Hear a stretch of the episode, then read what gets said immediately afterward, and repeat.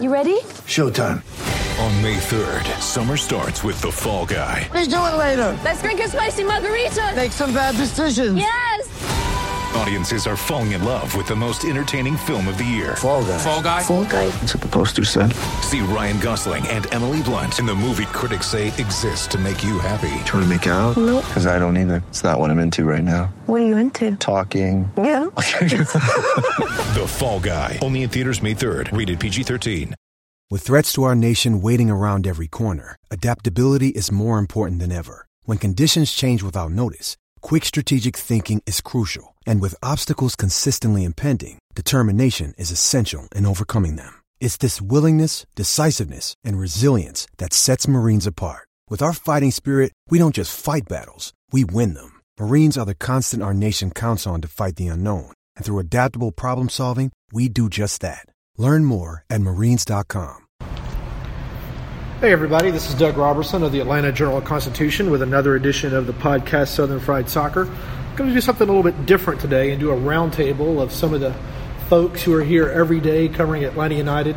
Dirty South is not here today. I guess Joe Patrick is out shooting a 70 something at East Lake this morning rather than being here. Uh, just a little jibe at Joe. Uh, but got three other guys here. Why don't y'all introduce yourselves? Hey, this is Felipe Cardenas with The Athletic. Hey, Chris Fuhrmeister with Pro Soccer USA. Good day, everybody. Marcel Perdue from the SportsInquirer.net. There we go. So I thought we would do this. This is the first time I've done this. Just talking about some different topics and trends with the team through these uh, first, what are we, uh, nine games, right? End of the season. Uh, with Orlando on deck on Sunday at Mercedes Benz. So, Felipe, what has been your biggest takeaway from these first nine games from Frank DeBoer's guys? I mean, I think the the transparency is is I think we should bring that up. I think the team has been pretty open about their their struggles, their frustrations, uh, getting used to a new manager, uh, and even after Toronto, after the win, a lot of questions were asked: Is this team back? Are you guys back to the old Atlanta United? And they were still, you know, very frank in that you know we still have ways to go. Like wins are great, uh, but I, I don't think the swagger is necessarily back. Um, and, so that's what I've taken away. I think the team, this is a very good team, and, and, and they, they play well in stretches, they dominate some halves, uh, but that you know complete performance that we saw a lot under Tata, I, I still haven't seen that in 2019. Yeah, I, would agree with Felipe regarding the swagger. I think that it may be a symptom of what this system is under Frank DeBoer it, it's a little more pragmatic. Even though Tata Martino went to a five at the back in the playoffs, it was still a team that any time they could get out in transition, they were going to do it. That's just not really the case this year. I mean, they scored first against Toronto, got an early goal. Under Martino, they would have been looking to be up 3 0 at halftime, but they started to get stretched a little bit and they decided to sit back and were content to settle, let Toronto have the ball a little bit, and they didn't really push to go for the kill shot. And I think that that may be a little bit more of what DeBoer wants to see is once once a goal is scored, just control the game.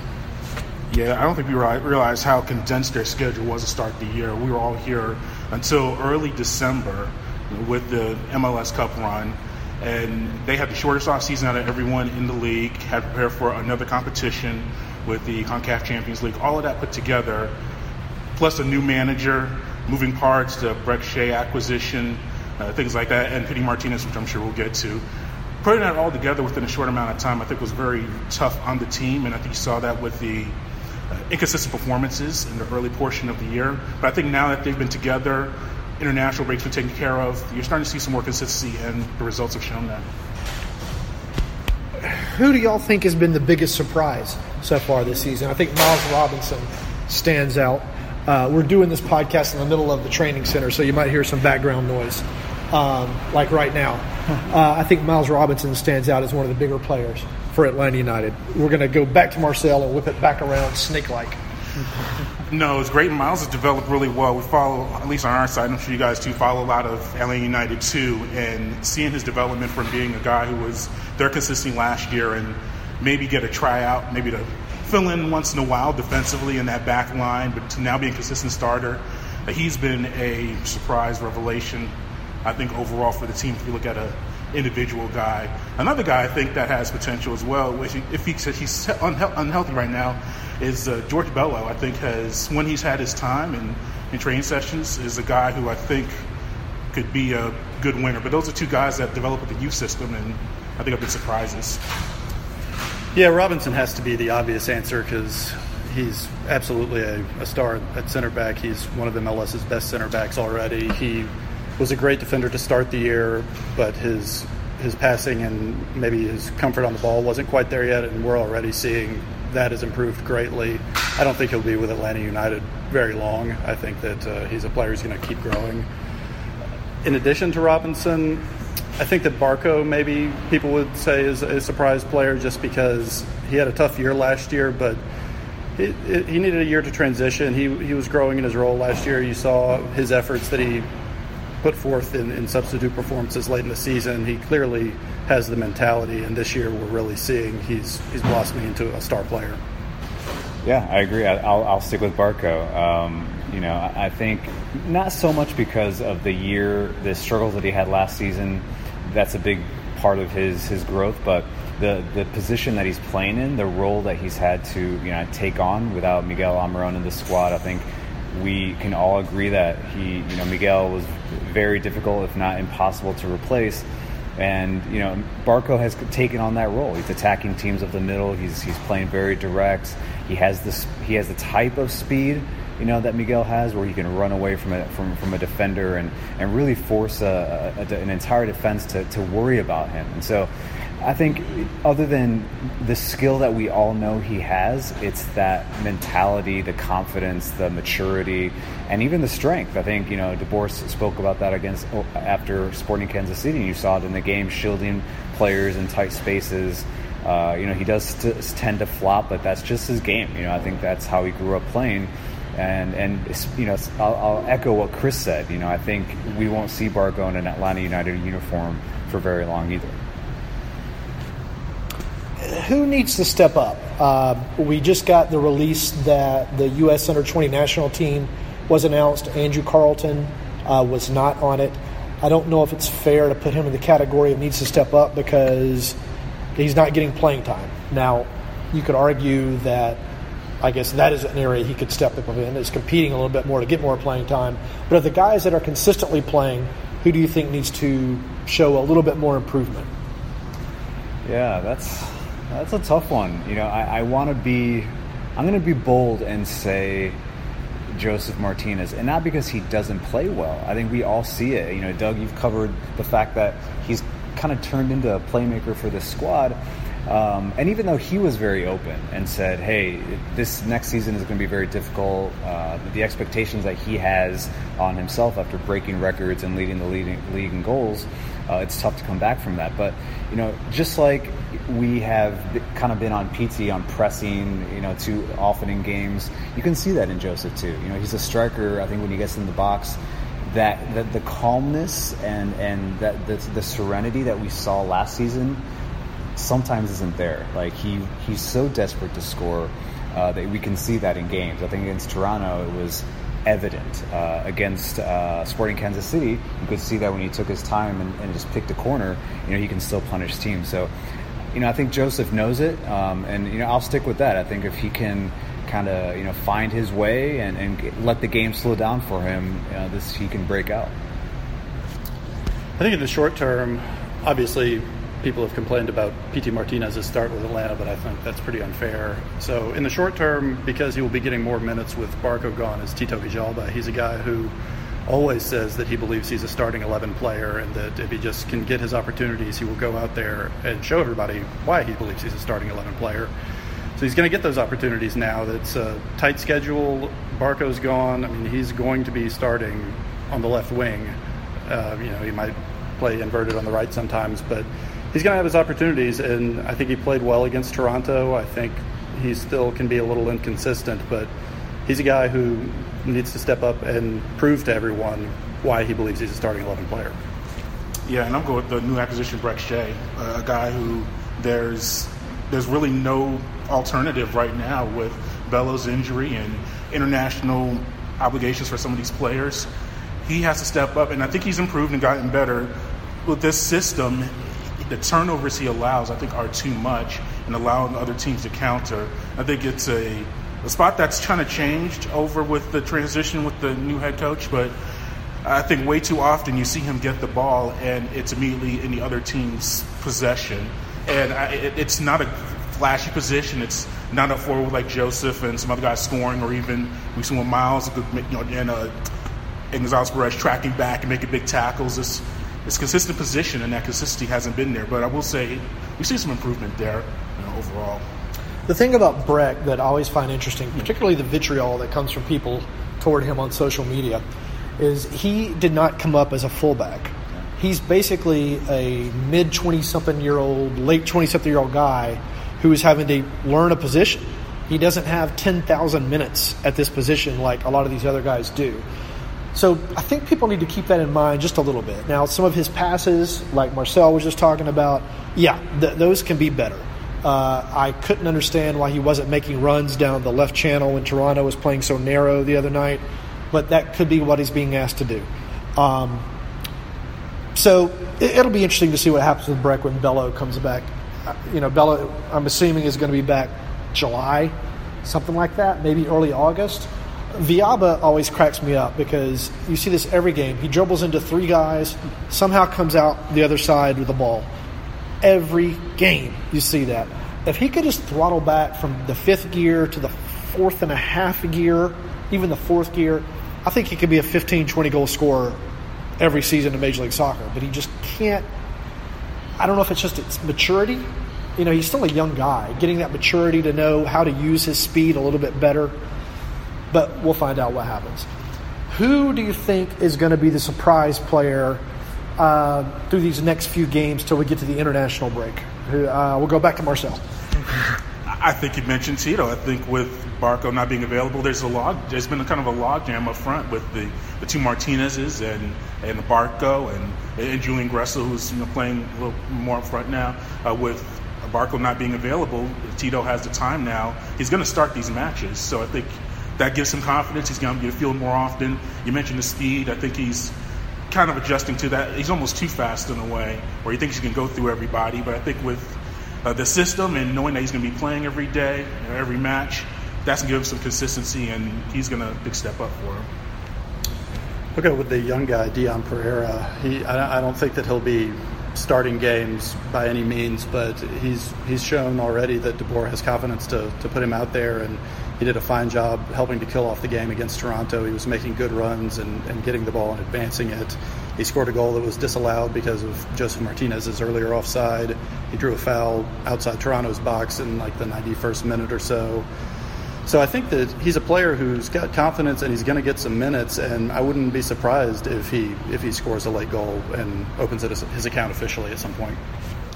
Yeah, I'll say Pity Martinez. You know, I, I, in in that there's the the creative and the playmaking responsibilities are going to fall on his shoulders now. He got a 90 minute run out against Toronto.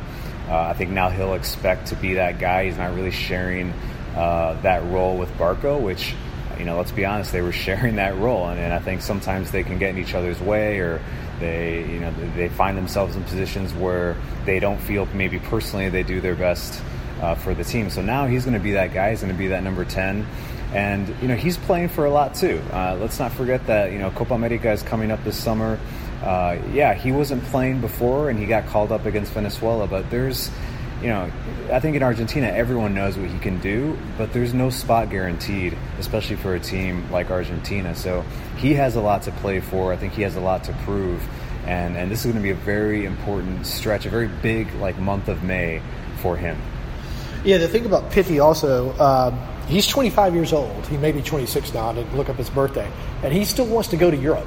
Um, so if it doesn't happen here, I don't know if it will happen for him. So he needs good performances uh, to raise his value, to get back on, or not that he's off the radar, to get back on the radar of some teams in England. Um, so it's going to be interesting to see what happens. I think he's starting to relax a little bit. You, you can see he's not taking the 30 yard low percentage, not going to go in shots that he was taking earlier this year when he was trying to score a season's worth of goals in one shot.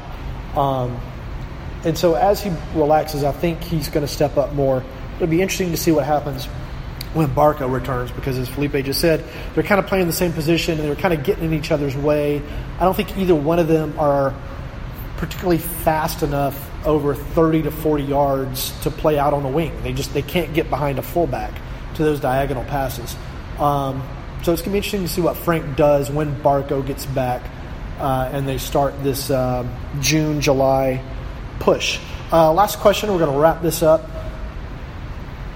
I've tweeted this out yesterday. Atlanta United has two games in hand on LAFC. If they were to win both games, they would trail LAFC by four points in the Supporter Shield race. Atlanta United obviously did not win the Supporter Shield last year. They coughed it up with a horrible performance at Toronto.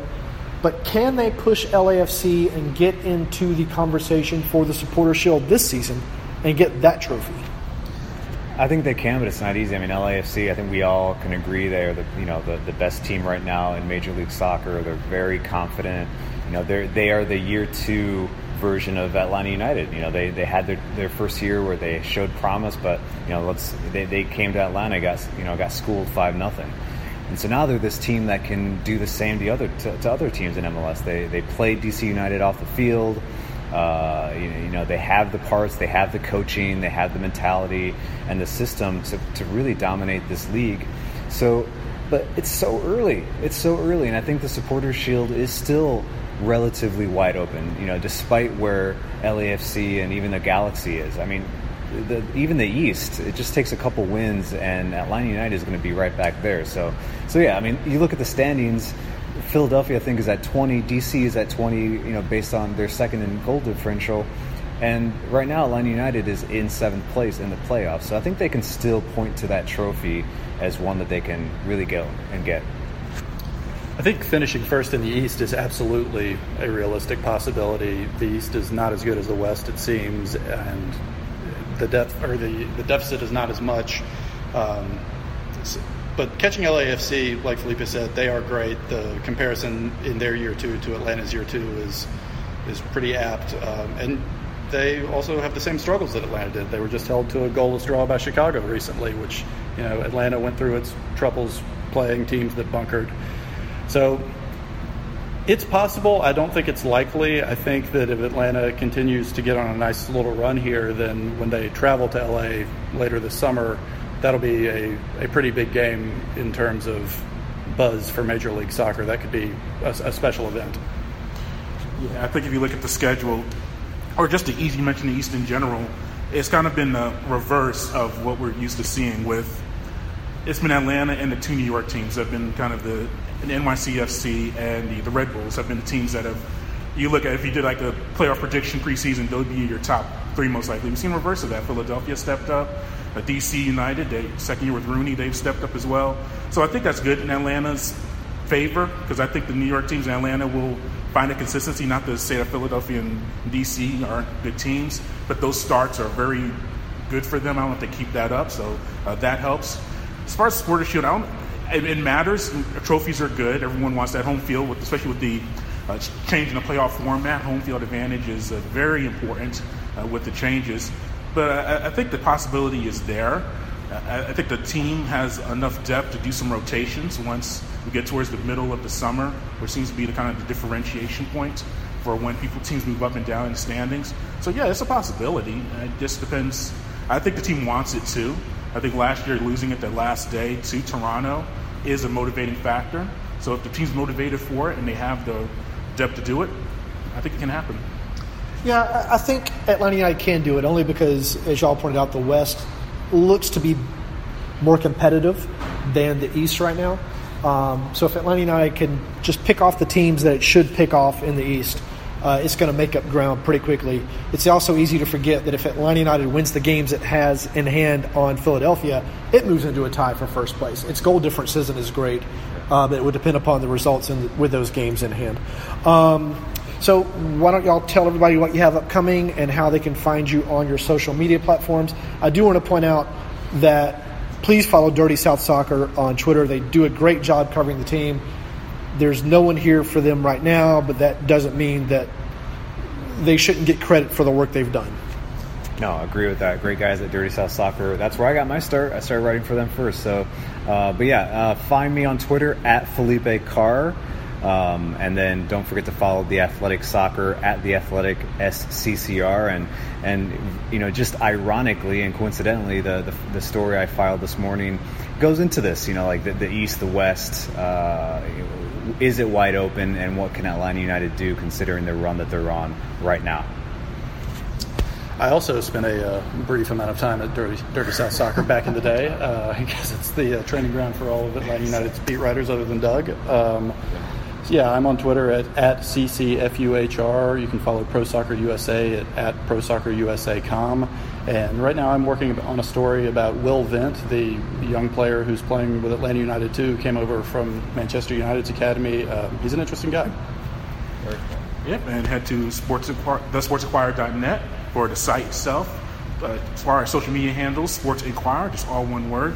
And working on some stuff with United too, kind of similar to Will. I mentioned Miles and, and Bello, some other guys from the transition of the first team and the second team. So I'm trying to make those connections and seeing how Atlanta's using its developmental system to build its roster. And as always, you can follow me on Twitter at Doug Robertson AJC, on Facebook at Atlanta United News Now. Please consider subscribing to the Atlanta Journal Constitution. We're going to talk to Justin Meram today. I'll have something on him for Friday afternoons, AJC.com, and Saturday's paper. Uh, going to talk to Jeff Larentowicz. He could, he's likely going to get his 400th appearance in Major League Soccer on Sunday, and uh, we're going to talk to him. And I'm hoping to get a sit down with him after, just to go into some memories uh, for some of the key games in this March to 400. I'll be with the team in Vancouver, in New York, in Salt Lake, as I rack up the uh, Marriott points and the Delta miles, and my wife and six kids uh, get to live without me for a while. That might be a relief for them. Um, anyway, please follow all these guys for coverage of Atlanta United. We each do something just a little bit different than the others. Uh, so it provides, I think, the best coverage of any Major League Soccer team. Uh, you could argue coverage uh, in this uh, Western Hemisphere, maybe, of any soccer team. Um, so, anyway, Y'all take care. This has been Southern Fried Soccer.